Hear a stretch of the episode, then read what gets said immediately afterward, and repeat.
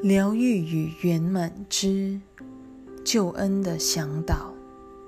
七，圣灵是沟通小我的诠释与灵性的真知的中介，它有解读象征的能力，使它得以用小我的语言来应付小我的信念。它又有超越象征而直观永恒的能力。不仅了解上主的天律，而且成了他的发言人。因此，他却有重新诠释小我之妄造的能耐。他靠的是了解，而非消灭的手法。了解等于光明，而光明导向真知。圣灵存在光明之中，因为它在你内。你就是光明，只是你自己还不知道这一真相而已。因此，圣灵的任务便是代替上主，重新为你诠释真相。八，你是无法单独了解自己的，因为你一脱离自己在圣子奥体里的正位。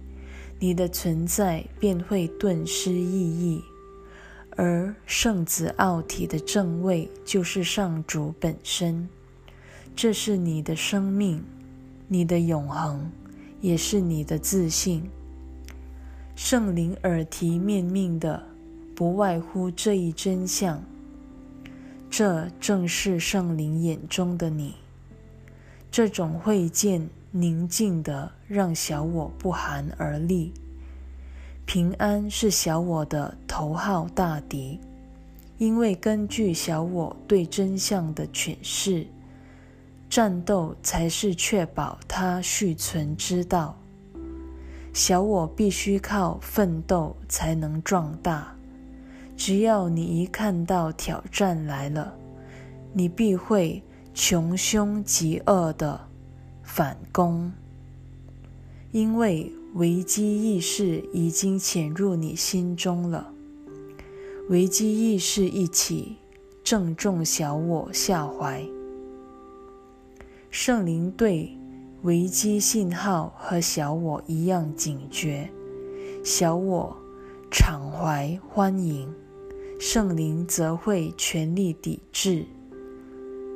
圣灵抵制的方式，即是迎请平安来临。永恒与平安的关系，一如时间与战争之间那般紧密。九，知见就是由万物的关系中汲取意义的。你接受哪一类关系，它变成了你的信念基础。天人分裂只是心灵分裂的别名而已。小我乃是分裂的象征，而圣灵则是平安的象征。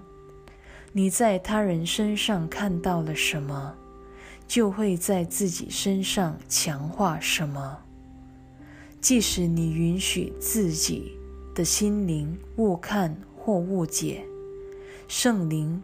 仍会帮你的心灵重新诠释这些望见的。十，圣灵是最完美的圣师，他只会用你心中了解的事来教你还不了解的事。圣灵知道如何应付一个心不甘情不愿的学生。他不会与学生的心灵正面冲突，因为学生心中有一部分仍是指向上主的。不论小我如何企图掩饰这一部分，它的威力仍比小我强大得多。只是小我尚未认清这一事实，圣灵却看得一清二楚。因为那一部分正是他寄生之处所，也是他在你心内的家园，那才是你真正的归宿。因为它是平安所在之处，而平安属于上主。属于上主的你，唯有安息于他的平安，才可能返回天乡。平安既是永恒的，表示你只可能在永恒中找到自己的归路。十一。小我按照自己的认知方式营造他的世界，圣灵则知道如何重新诠释小我妄造的一切。世界在他眼中都成了领你回家的教学工具。圣灵必须懂得时间观念，才能重新诠释时间。而领你超越时间的领域。由于他的服务对象乃是活在二元对立下的心灵，因此他必须借助相对事物来进行他的工作。一边修正一边学习的虚心受教吧。真理不是你造出来的，它却有释放你的能力。试着以圣灵的眼光去看，从他的角度去了解吧。他的了解会勾起你对我的记忆，而唤醒你对上主的记忆。圣灵是你的一部分，且与上主永远密切的交流着。他是你救恩的向导。因为他不只掌握着你过去与未来的一切记忆，还会将它们带回当下这一刻。